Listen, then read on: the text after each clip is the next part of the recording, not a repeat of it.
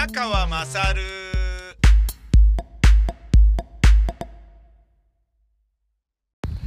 お前のお母ちゃん宮川勝です。えー、3連休の、えー、月曜休日ってやつですよね。多分ね、今日ね。うん。まあ、日にちの感覚、曜日の感覚はあまりない私なので、あれですけど、まあ、そんなことないな。曜日の感覚はあるな。曜日の感覚はありますよ。なぜかというとですね、えー、月水金はなるだけ親のマンションにご飯を届けるというね、えー、行けない日でも、あ、今日は水曜なのに届けられない、ごめん、母ちゃんっていう、えー、そういう感覚で、ね、おりますね。えー、なので、曜日の感覚は一応あるけれど、えー、旗日か、えー、ね、そうでないかっていうのはよくわかんないですかね。うん。曜日の感覚はもともとありますよね。あの、そうですね、演劇の稽古やっててもね。うん。ただ、そうだ、休日だから休みとかっていうのが、まあ放送作家の仕事でもラジオパーソナリティの仕事でも、ね、舞台俳優の仕事でもないので、ね、稽古がある日は稽古がある日っていうだけで、稽古がない日は休みっていうことで、普通、普通というかね、その、ね、週5で働いて9 to 5でとかね、まあ9 to 5じゃなくても、週末は休みとかね、週休2日必ずとかそういうシフトでね、あの、働いていないので、まあ、ある意味全く管理されてないから体も壊しやすいしね、こうして高血圧になってるとかそういうのもあるんでしょうけれど、そういうのがない分だけ、あの、自由に、えー、なんだろうな、働きまくってましたよね。体が大丈夫な限りは働くみたいな、そういうふうになってましたから、ちょっとわかんないですけど、今日は、えー、割と朝早く起きたのに、えー、走り終わった7時の今の段階ではすでに暑い。ちょっとあのー、あ、な、ポカポカがちょっと戻ってきましたね。ポカポカっていうそんな生優しいもんじゃないな、これは。暑い残暑がね、なんか復活したっていう感じですよね。なんか残りション、残尿感の夏が結構、なんだろうな、これ、晩夏というか、ね、残りの夏、残夏っていう、そんな言葉ないと思うんですけど、残価が厳しいね、これね。うん、そんな感じだな。あのー、もうね、えっ、ー、と、エイミー・マンとギボラップばっか聞いてて嫌になっちゃったんで、ポッドキャスト聞くように、ね、なってきたんですけど、でも、ポッドキャスト自分がね、配信してる割には、じゃあ自分ね、そんなにいっぱい聞いてるのかっていうと全然聞いてなくて、まあ当然ですけど、ラジオのポッドキャストは聞いてないですよね、まず。あの、ラジオだからあんま面白くない。あんま面白くないとか言っちゃいけないですけど、やっぱりね、所詮ラジオですから、ね、ではもちろんね、その俺がラジオもともと好きだった理由っていうのも、テレビのようなものじゃないから、ラジオの方がまだ面白そうなやつがいるんじゃねっていうようなことで、ラジオがね、聞いてた。えー、というか、好きでね、聞けてた部分もありましたよね。やっぱね、地方の、あの、DJ とかね、すごい面白い人見つけた時のね、喜びとか、なかったもんね。あの、ヒルサイドアベニューのね、小川もこさんとの出会いなんか、出会いっていうのはね、見つけた時ね、あの、ネットでね、見つけて、まだラジコ始まる前だったから、だってヒルサイドアベニューって地方局でいろんなところでやってる、ね、ものだから、地方行かなきゃ聞けないんだけどさ、それがそのヒルサイドアベニューのもこさんの番組を、えー、キスしよう恋しようだったかな。どっかのインターネットでね、ウェブ配信してて、あ、ラジオなのにウェブ配信できてるとかって、その時はだから、何なんだろうな、拡張子 MP3 なんかできる前だから、多分 WMA とかそういうんだと思うんですよね。あの、我々がニンニン乳首をやってる頃の、あのね、ストリーミングサーバーを、ね、無償で貸してくださる IT 企業がいらっしゃったから、それ調子こいて我々やってたみたいな、あんな感じの、なんだろうな、もう配信そのものが全く誰もやってないような頃にね、もこさんの番組のサイトでね、そういうのがあって、まあだから、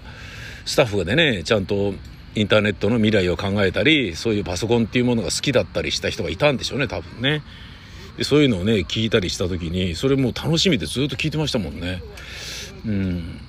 あとはね、やっぱり、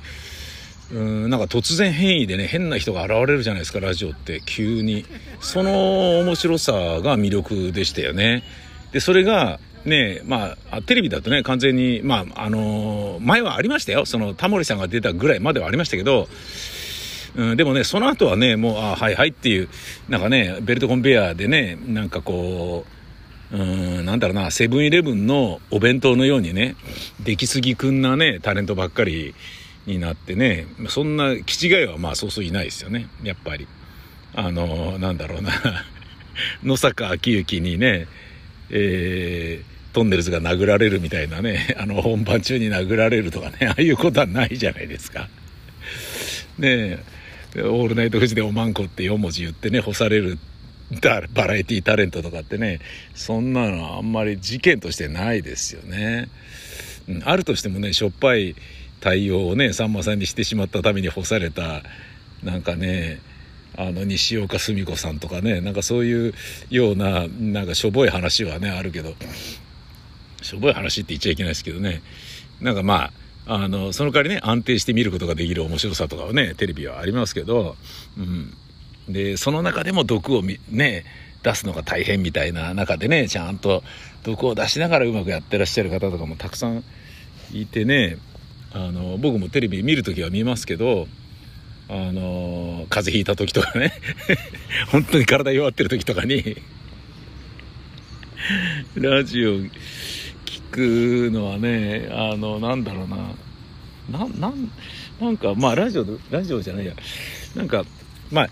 要はその面白い人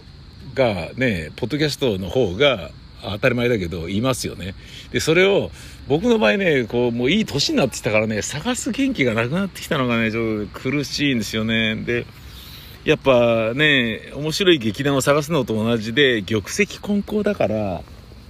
本当にひどい人たちもいるしでもその本当にひどいっつって低評価されてるものの方が俺はね、面白かったりするんですよね。なんかね、全然ね、いや、喋る気ないだろ、みたいな、あの、タイ人の、なんかね、タイ人のね、なんだっけな、なんかあるんだよね、ポッドキャストが。で、それがね、タイ、タイ人とタイ人が喋ってんだけど、日本語でね。なんだけど、やること、なんかね、もう、どう、なんでこのポッドキャストをやってんだろうで区域のようにやってんだけどそれがねちょっとねハマって聞いたりとか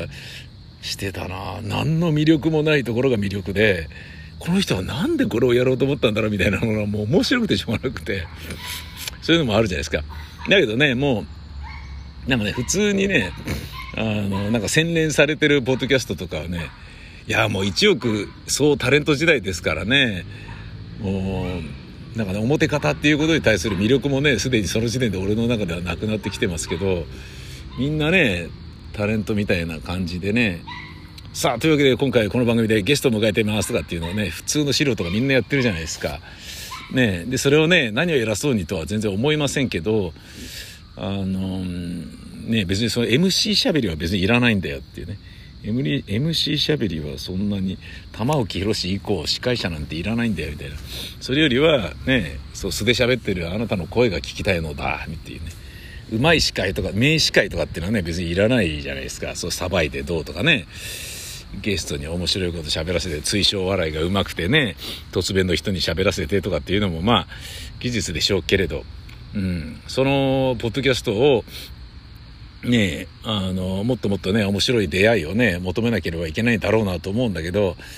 あの、その探すガッツがない僕は、えーと、シンプルに1個だけあのダウンロードして、えー、聞いてるものがあってそれがナイキランクラブのあのポッドキャストなんですよね。でそのナイキランクラブのポッドキャストはこれ走りながらも聞くことできるだろうからということで、えー、Apple Watch にダウンロードしてあるのでオフラインで当然聞くことができるんですね。でそれを昨日から聞いてるんですけど昨日は面白かったのはあのオリンピック選手のねマラソンランナーがもうプロの話を聞けてで自分別にねその速さを上げていきたいとか、ね、ハーフマラソン出れるようになりたいとかそんなみじんも思ってないし逆に出たくないですけどねそういうところね。うんそれよりはね一人でダラダラ走っていたいっていうだけですけど今日話を聞いた人はですね、すげえ、まだ今聞いてる途中なんですけど、ね、すんげえ面白くて、やっぱ姿勢の人の中にこそね、面白い人いるなと思って、タレントがゲストのラジオ番組とかってますます聞きたくねえなって改めて思っちゃったんだけどさ、そういうことで言うとね、あの、僕がやってた、えーと、ホイチョイの馬場さんとかとねやっていたサントリーサタデーウェイティングバーアバンティなんつうもうなね本当にね素敵ないい番組だったんだなということが改めて思いますけどいわゆるあの姿勢の人にね話を聞くというようなことですよね。前あの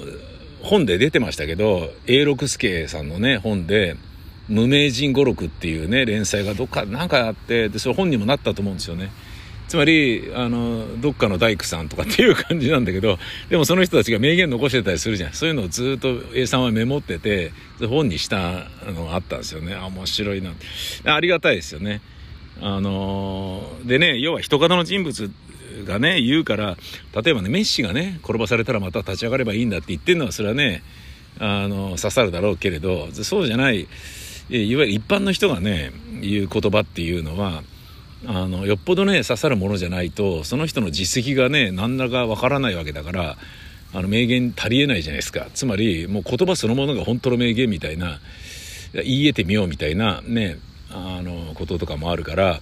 うん、発想の転換なんかの上でもねすごいそれ面白かったですけどでそういうようなのをちょっとロングバージョンで話をちゃんと聞きますよ姿勢の人からっていう番組がサントリーサタデーウェイティングバーだったんですよね。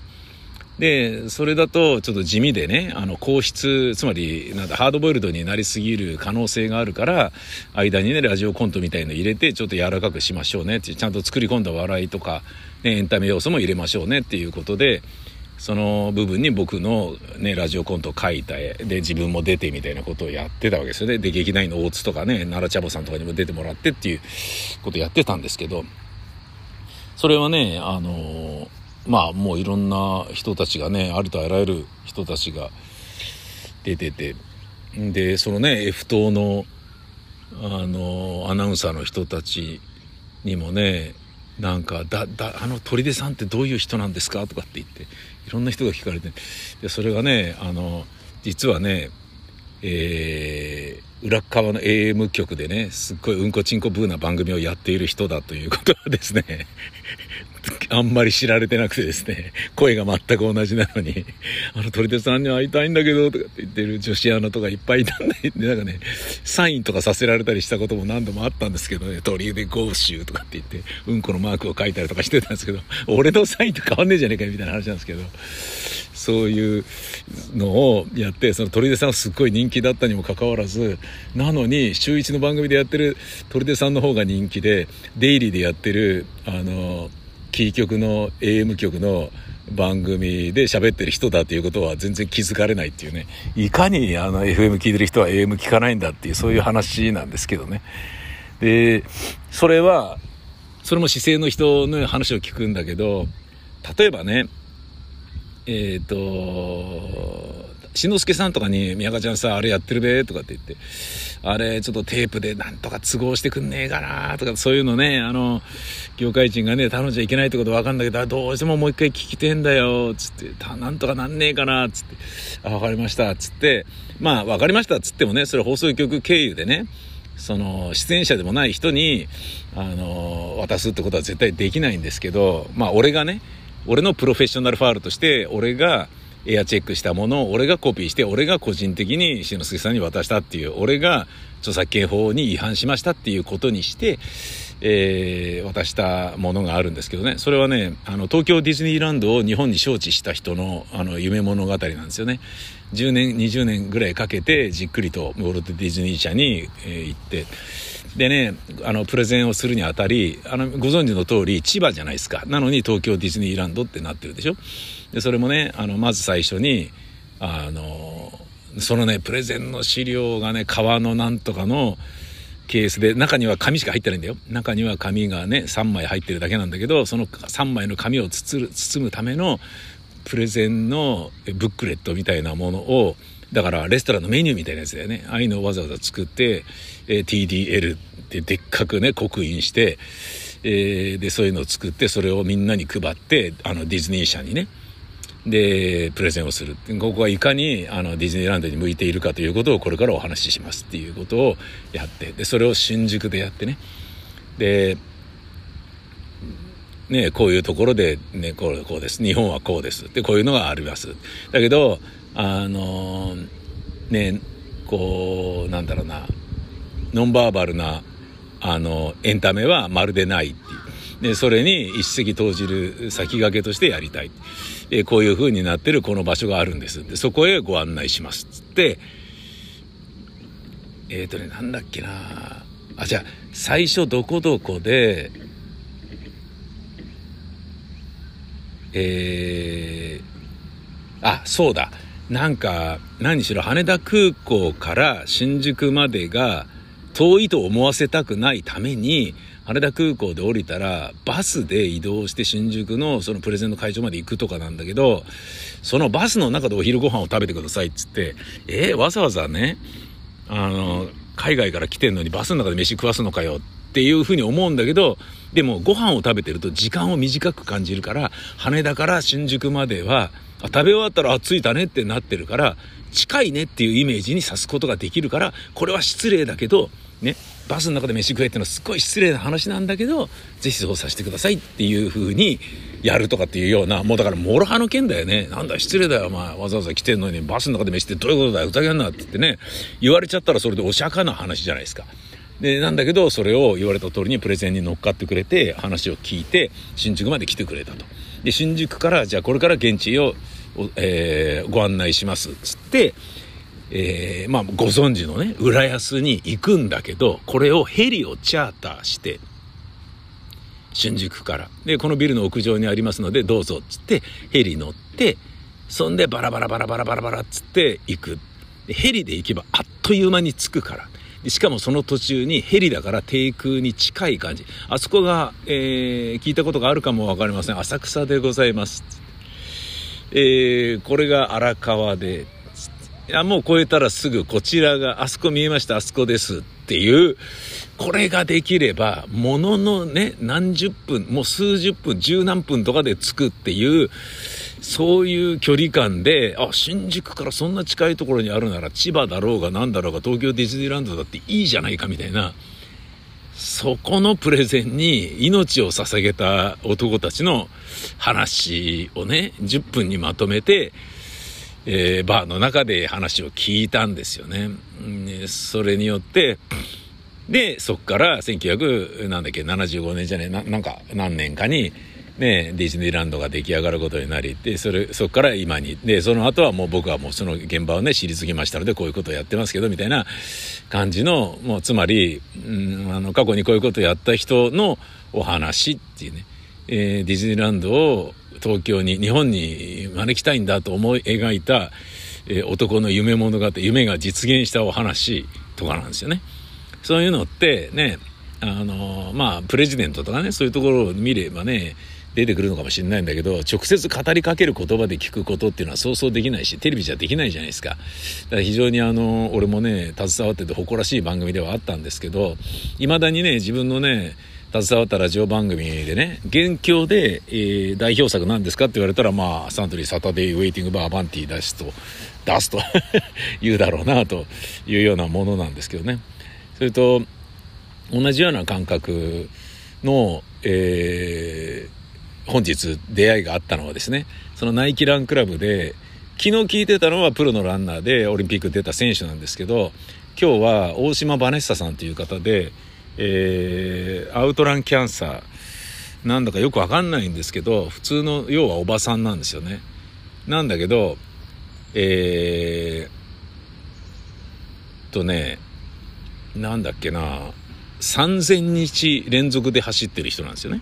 3000日連続毎日5キロ走ってる人なんですよ。えーまあね、エイミー・マンをまた聞くのもね、飽きてきたからこれでも聞いていくか、みたいな感じで、どちらかというと、そんなにポジティブに、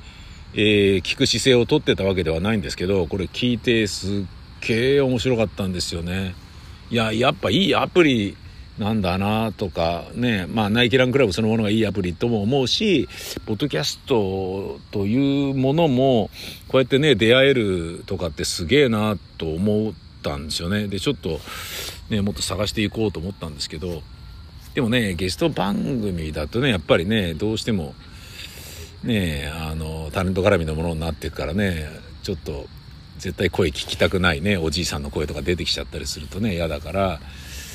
そういうのじゃない中で探したいんだよなって思うんですけどまあそれはさておきそのね大島バネサさんという方は、えー、なんで 3000, 3000日連続で走ってるかというと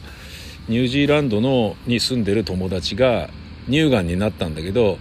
え、まあもともとジョギングを好きでやってたんだけど今日もジョギングしてきましたみたいなことをのんきにね書いていたらあのその SNS を見てそれにすごい毎日元気をもらってるよと。ね、あ今日走んなかったんだ今日こんな鳩が走ったんだってすごいあの元気もらってるよっつって「え何どうしたの?」っつったら「なんでそんなただ走ってるだけじゃん」とかって言ってやり取りしたら「実は私ね、えー、乳がんなんだ」っつって。でステージ3でこうやって戦ってるんだよね。っつって。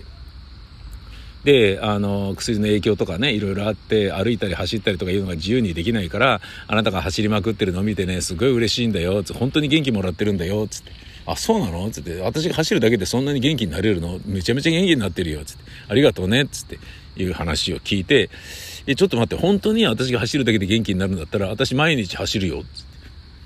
毎日走って毎日走ってることを SNS に上げるよ。それであなた本当に元気になれるの？つって。なれるなれる。つって。じゃあ約束だから私走るよ、つって。で、ルールを決めて、雨の日だろうが何だろうが走ると。で、えー、5キロ必ず走ると。しかも、えー、と、ルームランナーはなしと。外を走るとかっていう、なんかもうルールを2人で決めて、じゃあ私走るねっつって、そこから毎日走り始めて。でね、ハイヒールで仕事して駅で転んで捻挫しちゃってやばいみたいな。じゃあどうやったらここで、これ、このね、足で5キロ走れるんだろうかとか、旦那と相談してね、バカ、まだ走ってないんだろうってどうする？とりあえずまずね、そのまま帰ってきなさいとか。ねどうやったら5キロ走れるかは後で一緒に考えようとかって、もう家族ぐるみでやるような感じでね、走り続けて、で、結局3000日走って、で、途中で、あの、6大陸の6大マラソンを全部参加するっていうですねすごいよね。3000日走っちゃったっていう。で、そのね、プロセスがすごい面白くて、じゃあ私もやるよ、っつって。じゃあ50、50日ずつリレーしようよ、っつって、そのバネスタさんは毎日走ってんだけど、私50日だったら走れると。50日ね、走ってる間に次の50日走ってくれる仲間を探すからとかって言って、50日バトンをどんどん渡してって、でその50日バトンを渡してる人が何人も増えて、みんなが走って、そのね、癌の友達を応援するっていうね。で、それがね、アウトランキャンサーっていう言葉で言って、それがね、定着している用語なのかなんだか俺はわかんないんだけど、要はね、癌をぶっ飛ばせっていうね、がんをね、あの、やっつけるために私は走るっていう、そういう、あの、言葉として、彼女が作った造語なのかもしれないし、わかんないんですけどね。うん。で、で、265日になった時に友達と走ってやったじゃん。もうそろそろやめてもいいんじゃないみたいになった時に、いや、265日ってことはさ、あと100日で365日だよ。やった方がいいんじゃないの？みたいな話になって、だねっつってやって、みたいな。で、その間もずっとね、そのニュージーランドのお友達は離れたところで応援してて、1000日達した時は日本に来てね、祝ってくれたりとか、逆にそのがん患者のために走ってんのに逆にそのがん患者が来日して祝ってくれるとかね、わけわかんないとかね。で、でもせっかく日本来たんだからじゃあいろんなとこ連れてってあげるよっつって、広島とかね、なんかいろんなところに案内、観光名所案内したんだけど、日本の温泉のシステムっていうのが、えー、よくわかってないから、ねで、まあ部屋にね、個室の風呂もある部屋をホテル取ったから、あの別に大衆浴場、あの大浴場行かなくてもいいけどどうする？挑戦してみるっつって言って、初めて乳がんでおっぱい切り取った自分の胸の傷跡を公衆の中で晒す。しかもアメリカの風呂場にはほとんどない鏡が日本にはバリバリ貼ってあるでしょ。それで自分の体をね頻繁に見たり自分と人の体が一緒に写ってるのを頻繁に見るっていうことをすごいヌーディスト村に行ったような感じのヌーディストビーチに行ったような感覚を味わってすごい開放感だと。まあ当然最初は緊張感あったんだと思うんですよね。でもそれもねそのせっかくだから行ってみたいっていうようなものが多分あったんだろうね。で当たり前だけど誰も何も言わないじゃないですか。あの人おっぱいがないとかっていうことをね言う人いるわけないのし。でそれができたこと。ね。で、それを鏡に映して自分の体を見て、自分の体をもう一回好きになれたこと。鏡を見てなかったことによってつまり自分の体はきっと見にくいんだ。だから鏡見ないんだってね。鏡見てないからよっぽど見にくいんだろうなって勝手に思っていたものがそうでもねえじゃんみたいなことに気づいたりとかっていうようなことで鏡を見たことによって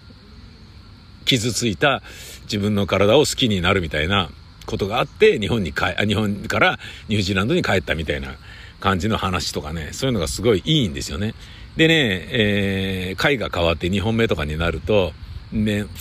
あこの人のお話はね、面白いからいいなと思うんだけど、まあ何しろやっぱポジティブなんですよね。非常にポジティブなんですよね。ネガティブな要素が全くないのね。したら、えー、なんとですね、その大島バネッサさんが今度はご自分が乳がんになっちゃったんですよね。もうなんか、ねえ、本当にそれ脚本家が作った物語なんじゃないかっていうぐらい運命のいたずらというのが厳しいですよね。で、あ、何でも聞いて、つって、私先輩だから、つってそのニュージーランドのお友達にいろんなことを相談して、気分はこうやってメールよ。もちろんね、最初はね、半年ぐらいはまあ泣き通しだろうなとか、そういうようなこともね、あるんだろうね。いろんなことを聞いて。だけど、治療しなければいけないと。病院に行って治療することになる。ね。5キロって決めたのが走れない要素が多分に出てきてしまった。ね。でもやめてもいいんじゃないのつってニュージーランドのお友達にも言われるでしょうね。自分でもそう思うだろうね。だって治した方がいいわけだから。ね。人の癌のためにな、ね、走ってたけどね、自分が癌になったらそれどころじゃないっていうのは誰が見ても明らかだし、走んなくたっていいべって、それより治療頑張りましょうよって話なんだけど、本人は、大島バネッサさんは、そうはならず、がんをやっつけるために走ったのに、がんによって走れなくなるというのだけは私は嫌だったんですと。で、走、なんとか5キロじゃなくてもいいから走り続けたいんですと。で、調べたら、あのー、世の中には連続ラン記録っていうものがあって、アメリカが作ったルールで、1日1マイル以上を毎日走った人が何日間連続で走れたかっていうのがギネスに載ってたりすると。で、それを調べたところ1マイルなので、1マイルっていうのは1.6キロなのね。1.6キロ以上毎日走って、で、それの記録で、なん、っていうようなものらしいので、で、1点、じゃあこれに切り替えましょうよっ、つって看護師さんと話をしてね。で、1.6キロだから、あの、まあ、5キロじゃなくて、じゃあ私2キロにするっつって2キロにをね毎日走ることにしてたと。だけどやっぱりその治療してるから2キロ走り終わった後にあ悔しいって毎日ね毎日5キロ走ってたのにあと3キロ走りたいんだけど悔しいなとかって言ったらそのですねがん治療を手伝ってくれてた見てくれてた看護師さんが「分かりました」「じゃあ私今日から毎日3キロ走りますよ」つって あなたが走り足りない分の3キロ、私が毎日走りますから、それで我慢して、つって。で、ランナーでも何でもないその看護師さんが毎日仕事終わって、夜勤明けでも何でも夜中家に帰って3キロ走るってことを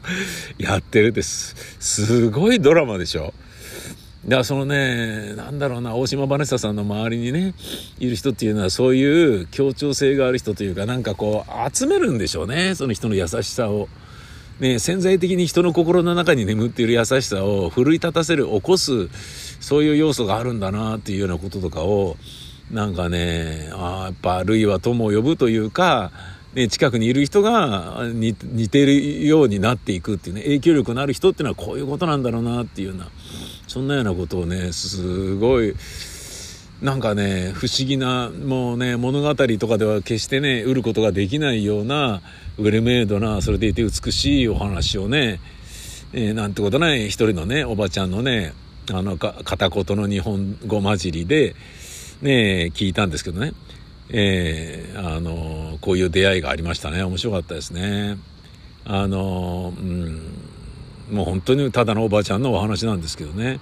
さりげないとか言うのも、下げりないって言ってる、ね、言ってるとか、もう日本語よく分かってない。下げりない、あの感じで言ってくれるんですよ、とか、言葉おかしいでしょみたいな、なんだけど、ねえすごかったですよ。あの、侮れないですよ、ナイキランクラブのポッドキャスト。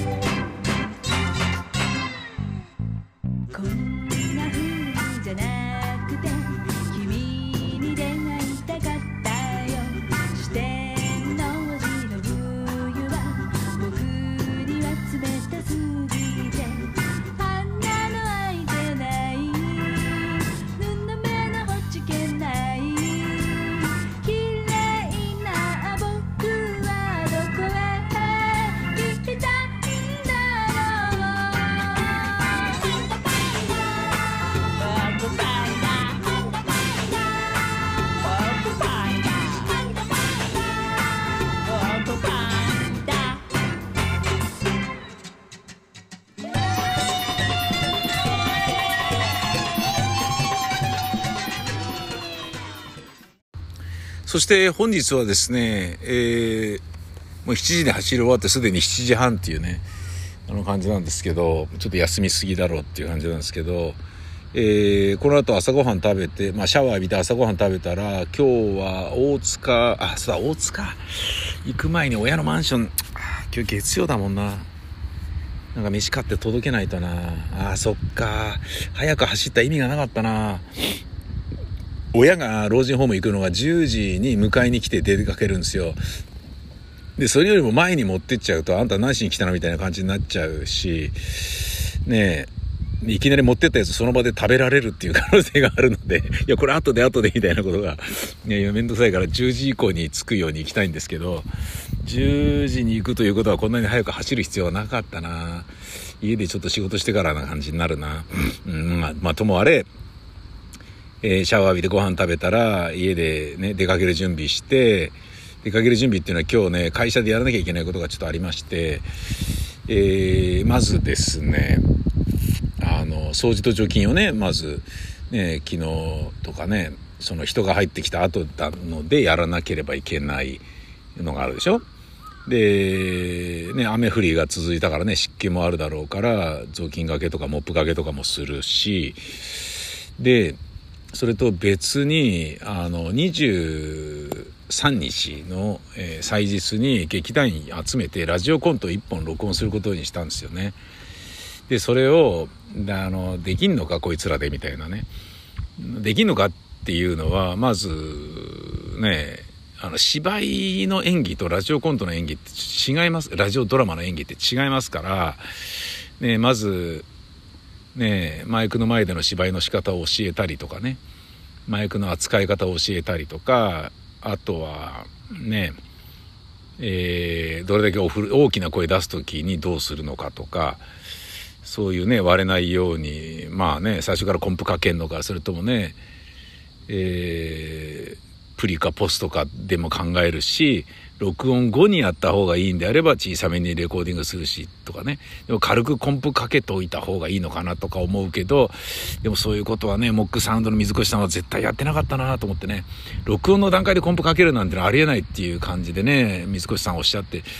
いや、そりゃそうだよなと思ってね。で、うちのね、スタジオでね、あの、ナレーション録音したのを渡したんだけど、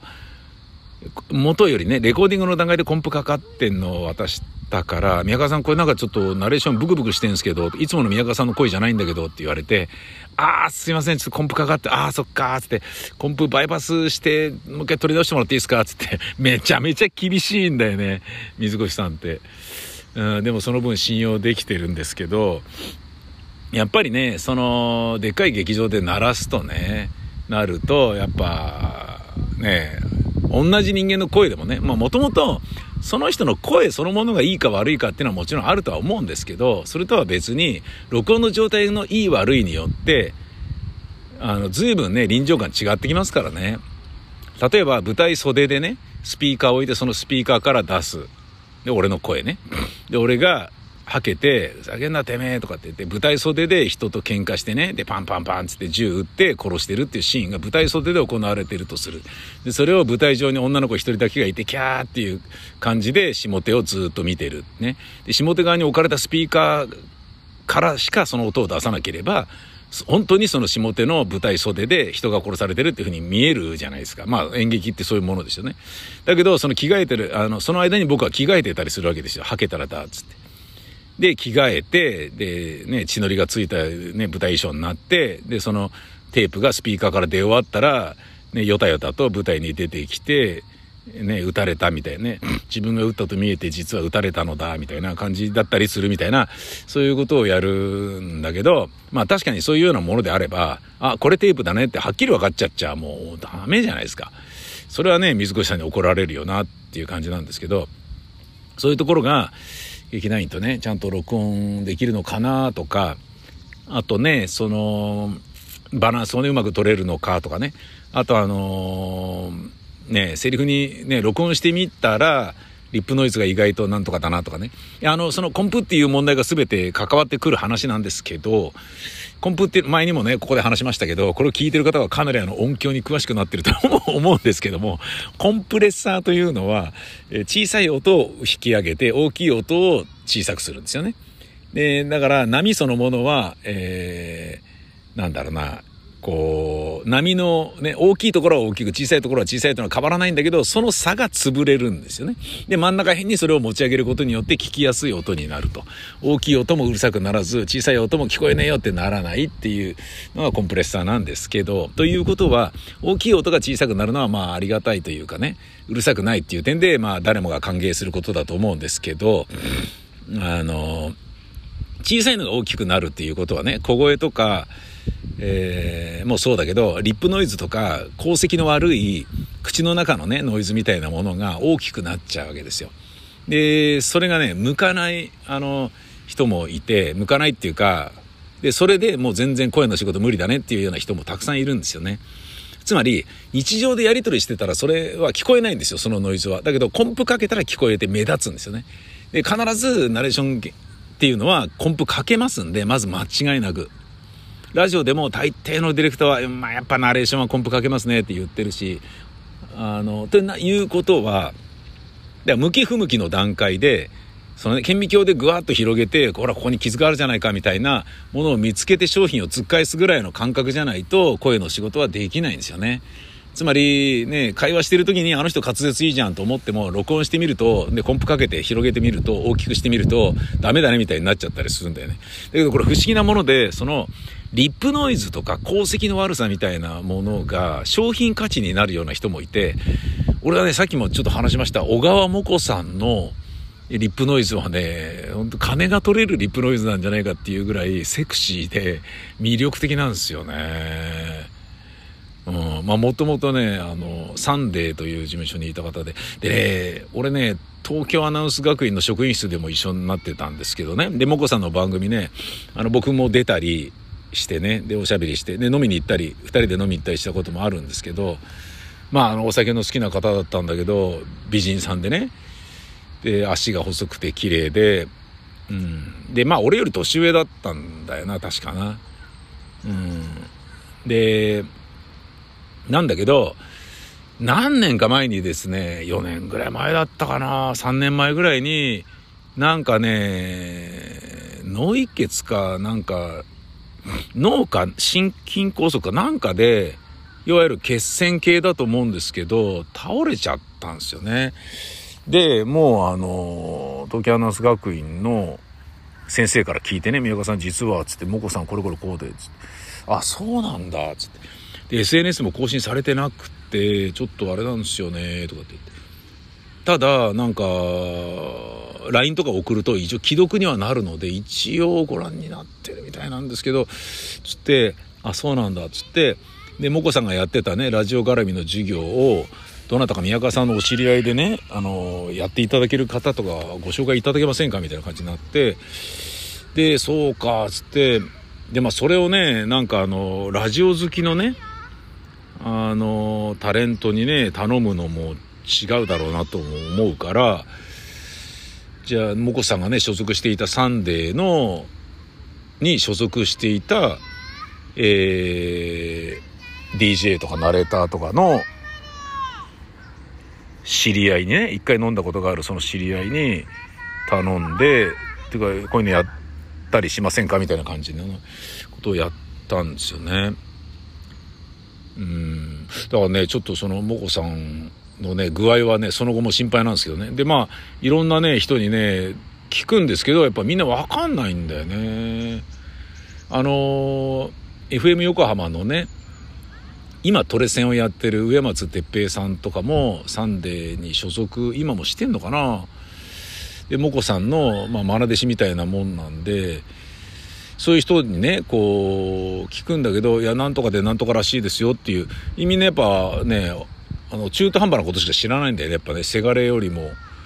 せがれと同じぐらいの年齢になっちゃうだろうからね。だからどちらかというと、宮川さんぐらいのね、あの立場の人の方が大丈夫ですかって聞きやすいんじゃないですかみたいな感じになっちゃって、やだよ俺聞きたくないよみたいな。聞きたくないよっていうかね、まあなんか女性だし悪いしね、旦那さんもいらっしゃるしとかいうところもあるしね、うん。なので、まあちょっとどうなってんのかね、あの心配ではあるんだけど、そういうリップノイズが売り物となっていると、俺から思われてる人もいるよっていう感じ。で、それの収録が、え、ー、と、23日にあるので、それのための、そのね、コンプのね、設定とか、レコーディングのセッティングをね、ちょっとしに行かなきゃいけないんですよね。で、山梨の声が大体このぐらいだからとか、そういうことを考えながらやるっていうね、めんどくせえな、あいつらに合わせるなんて、みたいな、ちょっとあるんですけどね。で、それがあって、で、それと別に、えっ、ー、と、まあ、音読セミノーの録音もするかもしれませんし、宮川勝、えー、松ぼっくりの、松ぼっくり王国の録音もするかもしれませんし、なんだけど、えー、と、一番はですね、今日は遅くまで事務所で仕事をしていようと思っている理由は、今日夜ですね、石川義弘さんの、えー、楽屋トークっていう、